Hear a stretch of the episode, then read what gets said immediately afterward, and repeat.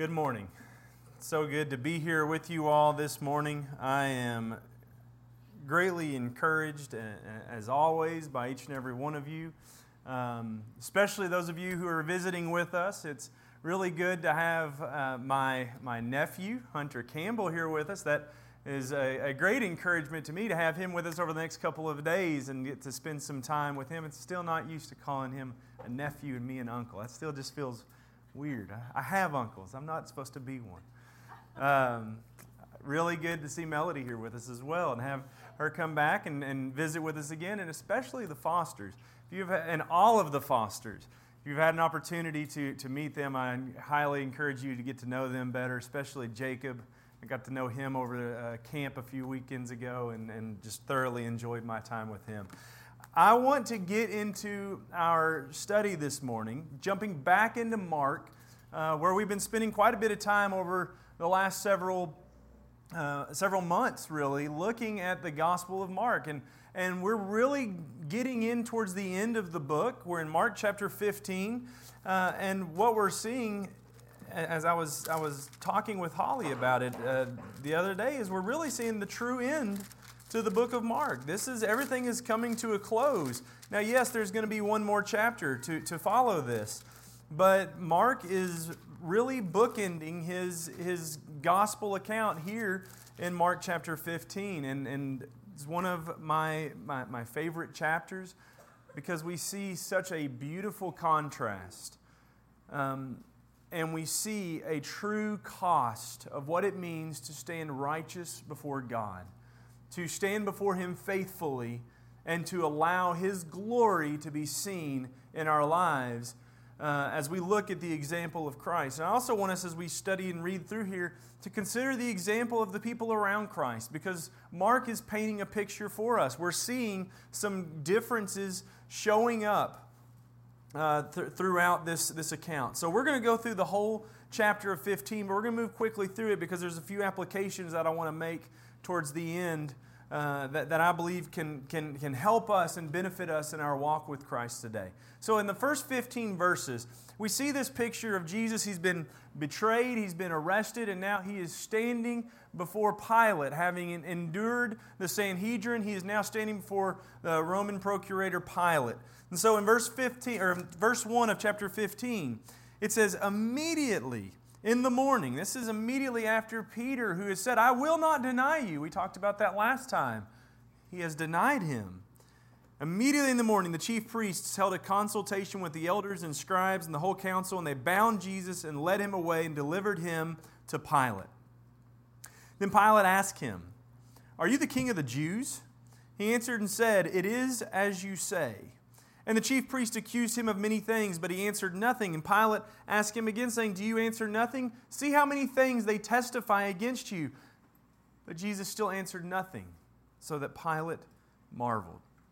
Now at the feast, he was accustomed to releasing one prisoner to them, whomever they requested.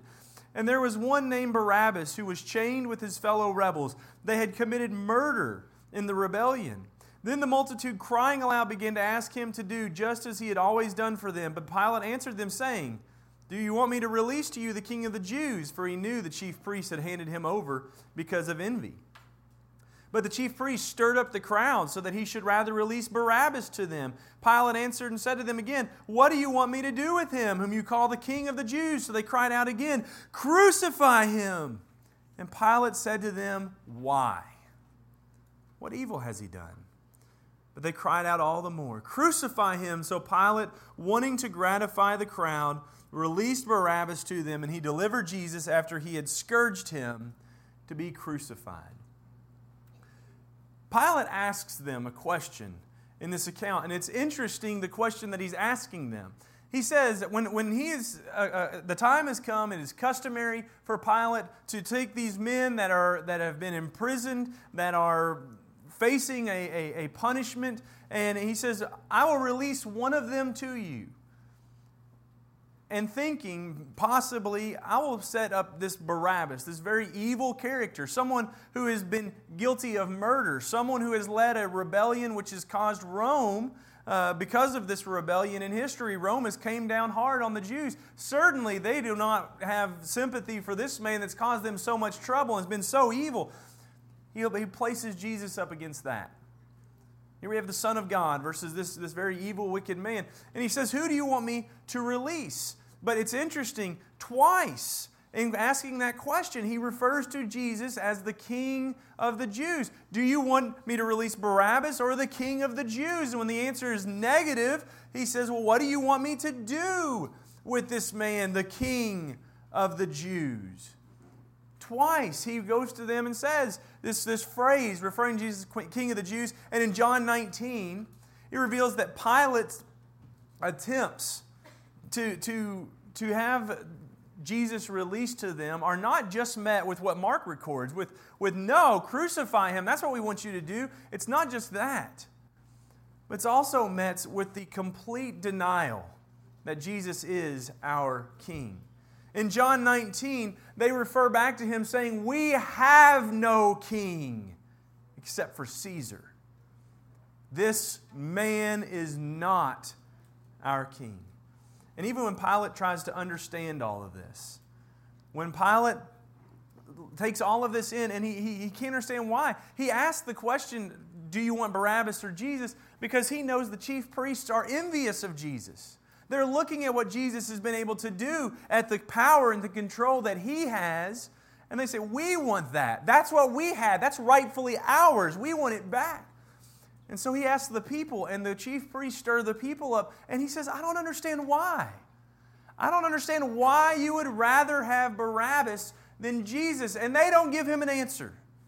You notice right through there, they don't explain why. Fanatically, emotionally, they scream out, Crucify him.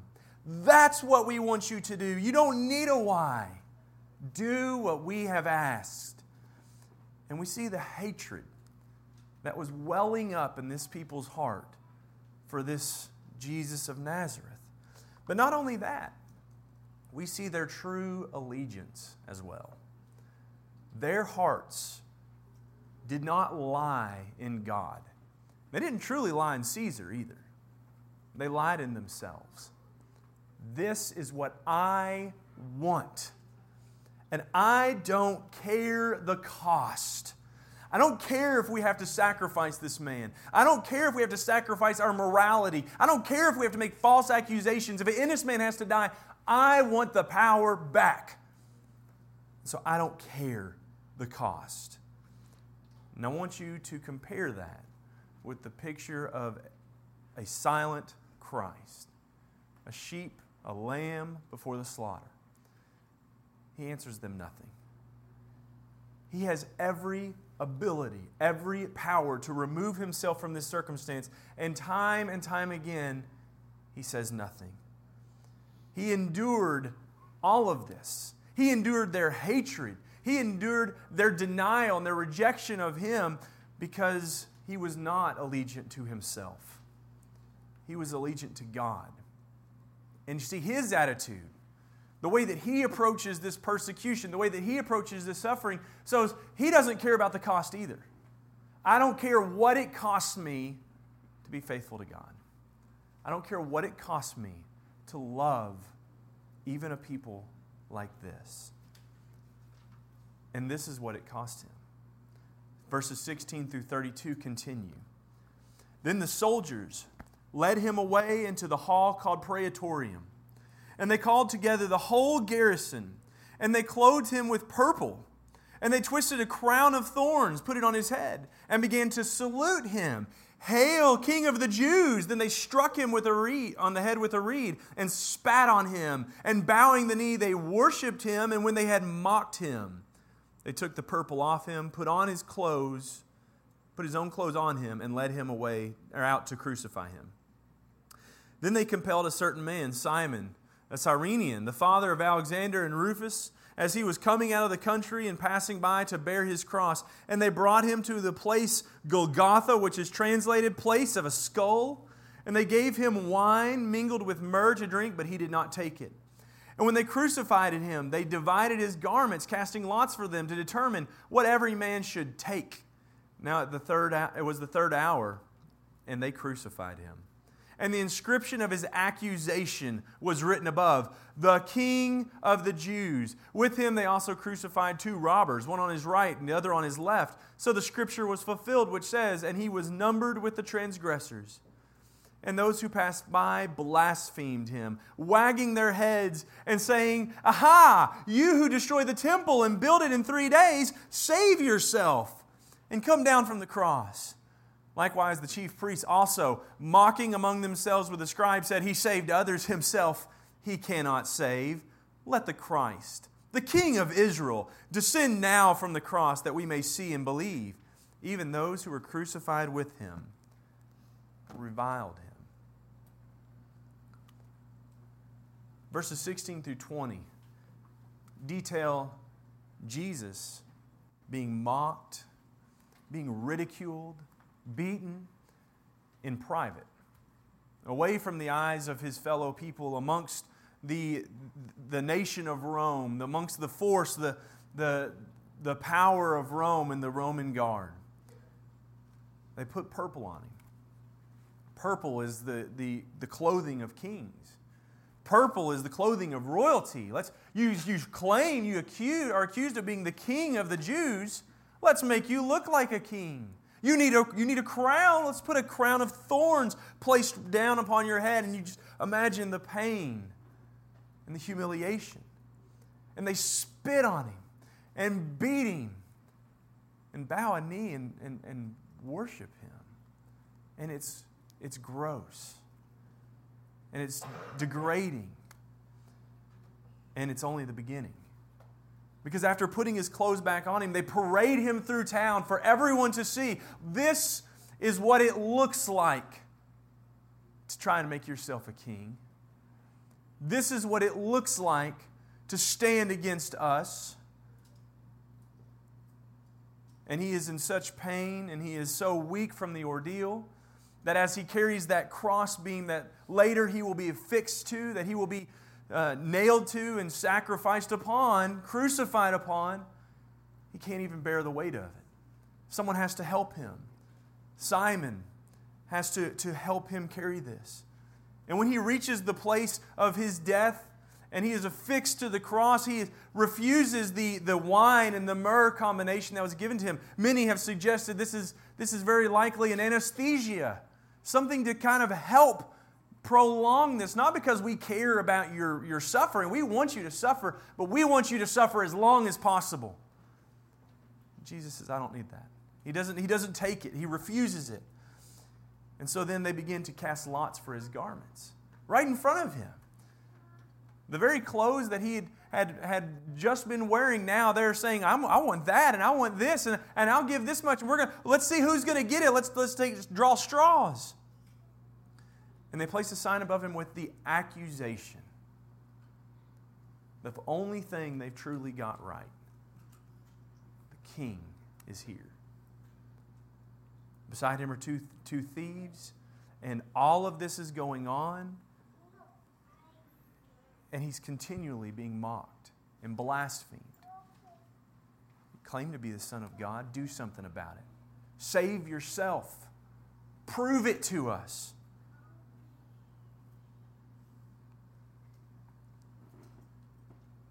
And during all this time, we again see the picture that Jesus had power, he had abilities, he had, had the right to do something about all of this.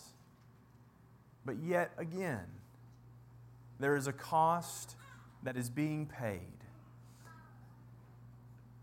And that cost continues to be carried out in the next sections as he is crucified and dies on that cross. Continue with me reading in verses 33 through 41. Now, when the sixth hour had come, there was darkness over the whole land until the ninth hour. And in, at the ninth hour, Jesus cried out with a loud voice, saying, Eloi, Eloi, lama sabachthani, which is translated, My God, my God, why have you forsaken me? Some of those who stood by when they heard that said, Look, he's calling for Elijah. Then someone ran and filled a sponge full of sour wine, put it on a reed, and offered it to him to drink, saying, Let him alone. Let us see if Elijah will come to take him down. And Jesus cried out with a loud voice and breathed his last. Then the veil of the temple was torn in two from top to bottom. and so when the centurion who stood opposite him saw that he cried out like this and breathed his last, he said, Truly, this man was the Son of God. There were also women looking on from afar, among whom were Mary Magdalene, Mary the mother of James the Less, and Joseph and Salome, who also followed with him, ministering, uh, ministered to him when he was in Galilee, and many other women who came up with him to Jerusalem. One very fascinating thing to me that, that occurs in this account of Jesus and his last moments on the cross is his words that he spoke. And Mark doesn't record everything that other gospel writers recorded. He leaves actually a lot of sayings from the cross out.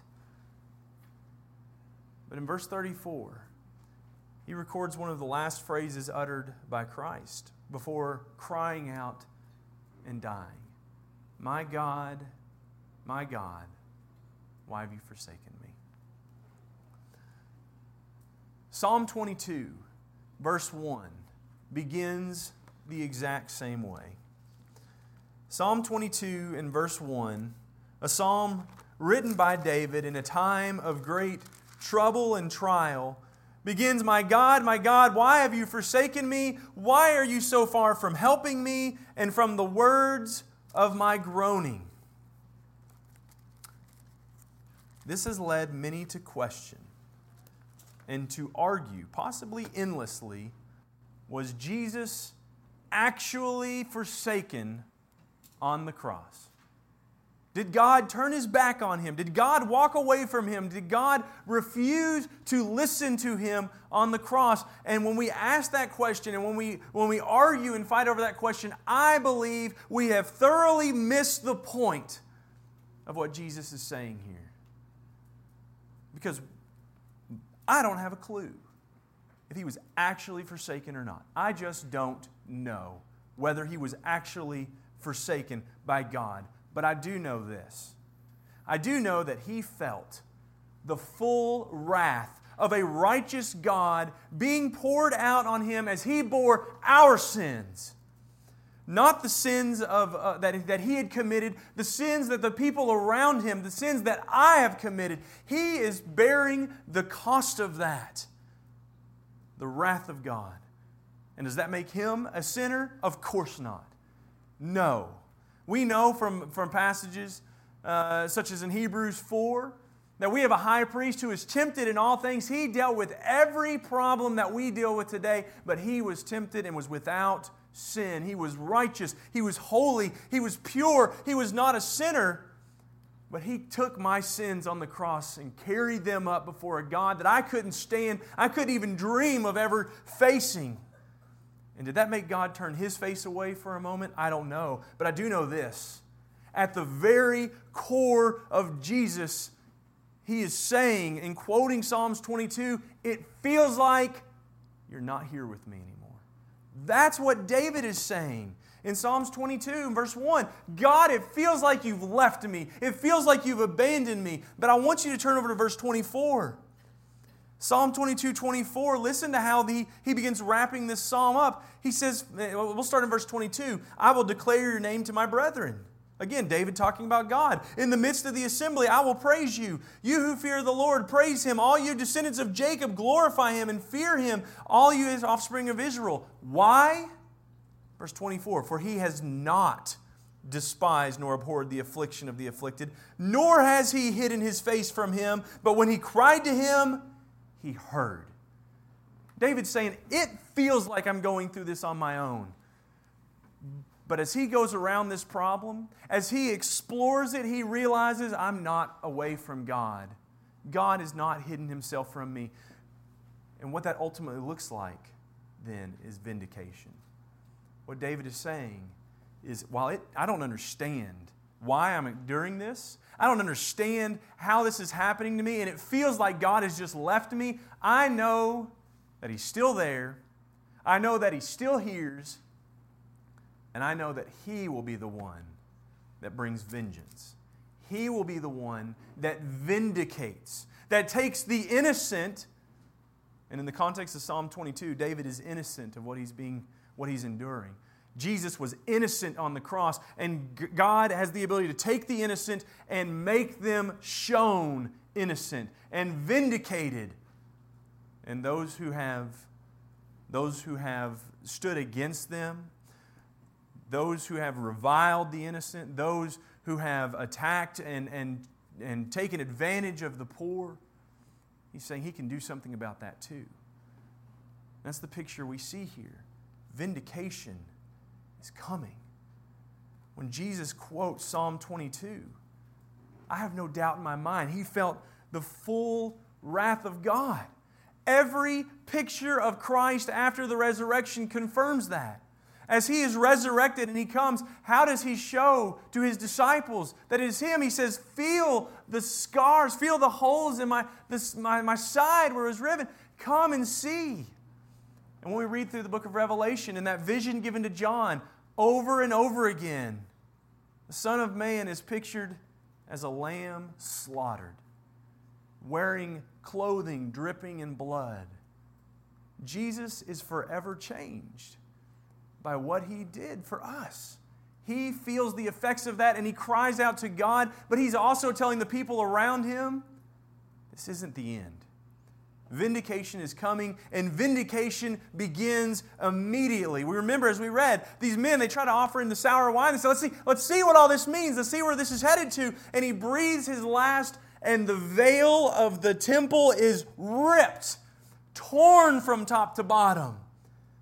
And this centurion, of all people, this Roman centurion, sees that he breathes his last sees that he cries out and breathes his last, looks, he's looking at everything that's going on, and he says, Truly, this was the Son of God that we have just crucified. Now, I, I hope, I hope that that whole picture of the, the veil ripping, the centurion confessing, I hope that sounds familiar to us. Because I said, this is the bookend. This is Mark bringing to a close his gospel of Jesus Christ. He says in verse 1, Mark 1 1, the beginning of the gospel of Jesus Christ, the Son of God. Mark is saying, I'm here to tell you the good news of that Jesus of Nazareth. He was the Christ, the Son of God. That is, that is actually a, the, the words that he uses there, it's Roman words to say he's the king. And I'm going to tell you about him. And where does he start? He starts in chapter 9 with Jesus' baptism. It came to pass in those days that Jesus came from Nazareth of Galilee and was baptized by John in the Jordan. And immediately coming up from the water, he saw the heavens parting. That word parting there is the exact same Greek word that is used for the veil being parted, being torn.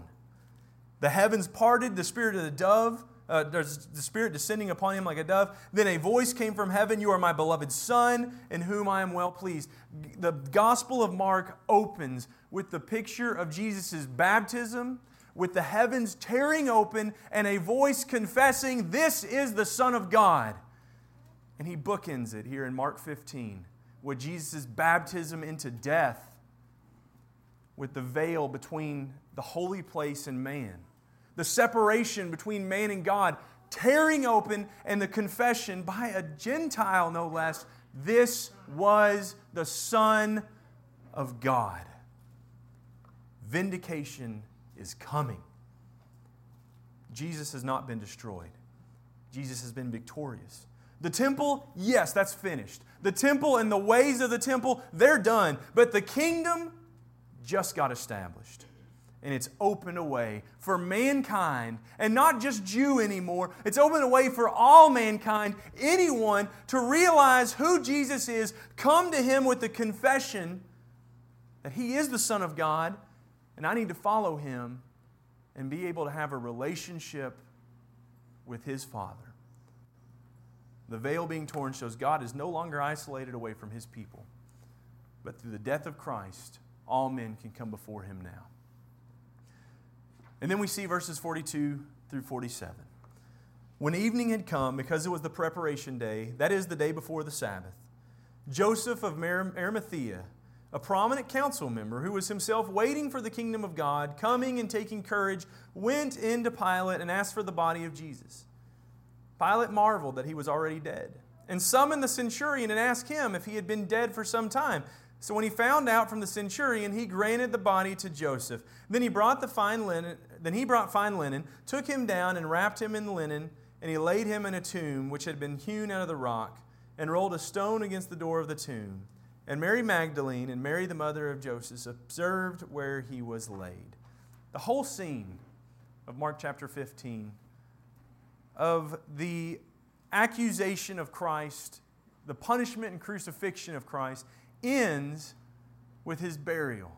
A brief conversation between Pilate and a hasty burial by this man, Joseph of Arimathea.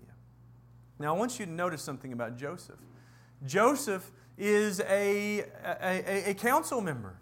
And so he is going to Pilate and he is doing these things likely at a great cost to himself because Pilate's just put this man to death.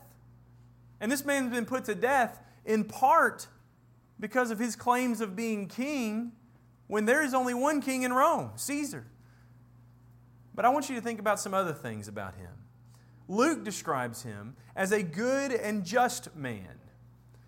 John describes him as a disciple of Jesus, but secretly for fear of the Jews. The request wasn't just dangerous, it had potential cost to him. It had personal cost to him. He may lose his position as a council member. He may physically suffer because he's a supporter of this Jesus of Nazareth. But he still goes. And he has that conversation despite the cost. And I want you to notice Pilate's surprise as well. Pilate is amazed at the fact that Jesus is already dead. You ever notice that? He marveled. And then he summons a centurion and says, Go make sure. Prove it to me. Have you seen this? You tell me about it. What have you seen in this crucifixion? He says, He asked him, Has he been dead for some time? And when he found out, then he granted the body. You know, some people say, well, how do we really know Jesus died? How do we really know that he wasn't just in, in some sort of coma from all the pain that he endured? They wanted to be sure. They wanted to know, the authorities, the governing authorities wanted to know, is he dead? Multiple people consume, uh, uh, confirm the death of Christ before he's taken down off the cross. He is dead. But you also think about the fact that Pilate goes, How? It's not been long enough. This is mere hours after being crucified. People survived days, sometimes even weeks, on the cross because the cross didn't kill you. You died from suffocation. The cross was painful. The cross was described as, as disgusting, the most deplorable ways to execute someone in that day by the people of that day. But what the cross did was it, it humiliated you. It was like the stockades. It was placed somewhere where people would walk by and be able to shake their finger at you. You got what you deserved. The cross brought excruciating pain, but in that pain, it brought weakness. And as the body slumped and the lungs began to strain for air, people who were being crucified suffocated to death. And thus we think about Jesus crying out. All of his strength that's left to get one last breath of air out and then he died. Pilate says, This is just hours. How did this happen? How has it been so quickly? And maybe it's because of the scourging that he received. Maybe it's because of all of the torment that he received and all of the punishment that came prior to his crucifixion. But it draws my mind back to a phrase that he said in John chapter 10. In John chapter 10, verses 17 through 18, Jesus said, It's my life, and I lay it down. And Jesus laid down his life. It wasn't taken from him. We don't see a picture of Christ holding on with everything he has to this life. He wasn't cheated out of it, it wasn't stolen from him, it wasn't forced from his fingers. He gave it. He gave his life to die. And that's remarkable to me because that's the cost of righteousness. I want you to compare a people fueled, fueled and motivated by sin. They were seeking out this is our desire. This is what we want. And we don't care what it costs. And where did that lead? It led to defeat. In one regard, we find that it leads to the defeat of the power of Satan. Satan is defeated, he is destroyed with his ability to separate people from God without any hope. It's being defeated right here in Christ and his sacrifice. The power of death is being defeated right here in Christ and his sacrifice. The Jewish religion is being defeated right here in Christ and his sacrifice. And then in 70 AD, we're going to see Rome pour out wrath on them, a judgment that is prophesied by God over and over again, thanks in large part to their unfaithfulness, which is ultimately highlighted by killing the son of the true king of Israel. Their hate, their sin, their greed, their lust for power, that's what they were fueled and motivated by, and it led to defeat. But in contrast, that you have Christ. Christ is fueled, he is motivated by love. Love to seek out the fulfillment not of his desires. You remember in the garden, he prays, God, if there's some way this cup can pass from me, nevertheless, not my will, but yours. I love God's will. I want God's will to be fulfilled, even if it costs me mine. That attitude leads to victory, it leads to vindication. Right now, he is dead. He's buried in a rich man's tomb. But as we'll see in coming studies, very soon, that's going to be made evident in his resurrection. And that's going to be made finally evident, fully, in heaven, when every enemy has made his footstool and every knee bows. I think of the knees of those men who bowed before him in the Roman halls, mockingly. I think of all the people throughout history who have denied or who have confessed, but not confessed in truth, not really cared for Christ. All mankind is going to bow before the name of Jesus Christ in the day of judgment. Vindication is coming. Vindication fully will happen. There are several things that I want us to take away from this account. And there are several things that we can, especially when we start pulling in all the Old Testament references that clearly this didn't just happen. It wasn't just an afterthought. People say, well, well, God came to establish the kingdom and the Jews defeated that purpose and so he established the church. No. The Old Testament is filled with evidence that this was God's plan from the very beginning. There's so many lessons we can learn from that, but that's not what Mark's driving at. How many times did he quote did, did, did he go back to show that? Very few. Mark has a purpose involved with this whole account. From the very beginning, his gospel of the Son of God is a gospel of suffering in view of glory. Suffering brings glory. Christ chose faithfulness to God, even to the point of the cross, over top of his own desires, to be spared that experience. He says, I will suffer for you, God. I will suffer for obedience. I will suffer for these people. And his suffering shows his allegiance to the Father. He was willing to be humiliated to show his allegiance to the Father. He was willing to die to show his allegiance to the Father. And because of all this, he receives vindication, but also think about what God is able to do God is able to, to be highlighted. His glory, His mercy, His healing, His redemptive power, all in the suffering of Christ.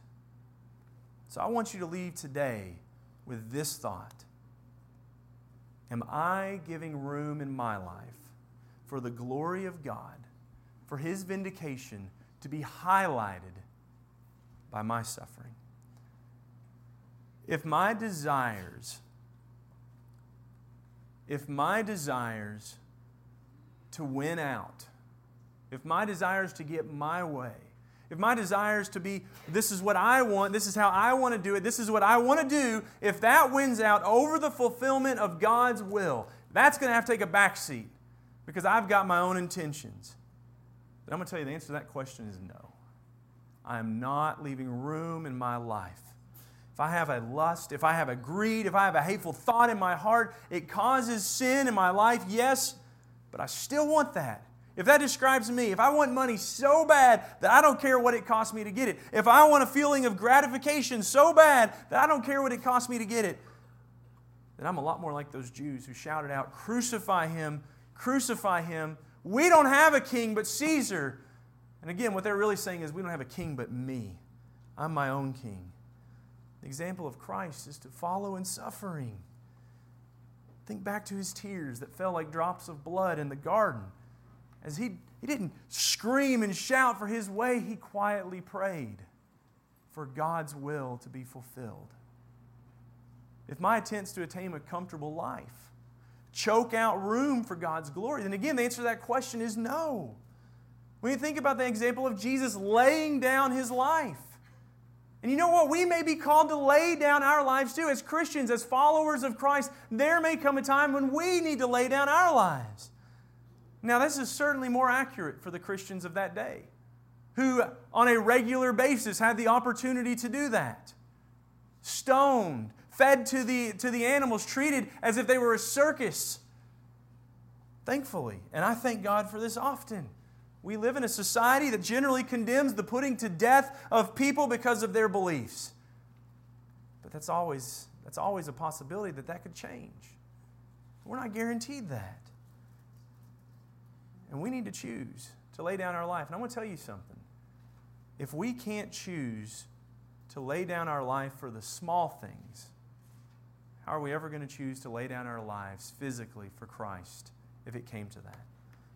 On a regular basis, we need to be choosing that I'm going to die to desires of comfort if those, if those desires separate me from the will of God if those desires stand in contrast to the will of God. You know, I am far more comfortable. I told some of you this morning, I woke up in Winchester this morning. I would have been a lot more comfortable pulling those covers back up over my head and sleeping for about another day. I mean, I, I would have been so much more comfortable had I done that. I'm a lot more comfortable. I'm a lot more comfortable just going hiking. You know, reading a book, watching a movie, then going to talk to someone who is struggling with sin, then sharing with someone who has lost a loved one and is, and is weeping and crying. And I don't want to be, that's not comfortable. There's so many things that we are called to do. And if I choose my comfort over that, over serving God, then where, where does His glory shine in my life? Where do I ever give an opportunity for His love to reflect out of me? But if I do suffer, if I do choose to suffer, even in these small ways, like choosing to be at an assembly of God, like choosing to give room in my heart for somebody else. We talked about selfishness, selflessness, courtesy this morning. When I choose these things, yeah, that's suffering. No, it's not suffering like what they're enduring here, but in small ways it's suffering. And when I'll choose that, I can't boast in it. I can't boast that I was there every Sunday morning. God, I would, did you see what I did this? God, I can't boast in that. But others can boast in Him. Others can see Him, His glory, His love, His mercy, His compassion. If it can be highlighted in our lives, then He can be glorified. Repeatedly, Christ chose that is going to define me. I will choose God over myself. And you know when he did that? He chose you over himself. He suffered and he died so God could be glorified, so he could be vindicated, so God's mercy and God's love could spread out for what end? So that you could seek it and you could find it. In light of that, what will you choose today? I encourage you to choose suffering. It's a brief time that we have on this life. And the suffering that we choose, we talked about this in class this morning as well. More and more often, as we choose that suffering, the more and more we begin to realize it's a blessing. But I also ask you to consider the fact that it's also a cost. It costs you something to follow God, to serve Him. Jesus said that if you would follow after me, to pick up your cross and follow me. Everything that we talked about this morning, the things that he endured, that's where his mind was looking forward to when he made that statement. He's inviting us to suffer and not to be afraid and not to try and get out of it in some way, but to allow God's glory and mercy to be highlighted in our lives by trusting in Him and following Him wherever He may lead us. If we can assist you this morning in beginning that walk, in coming to Him in obedience to receive from His sacrifice the forgiveness of sins by submitting to Him as the King.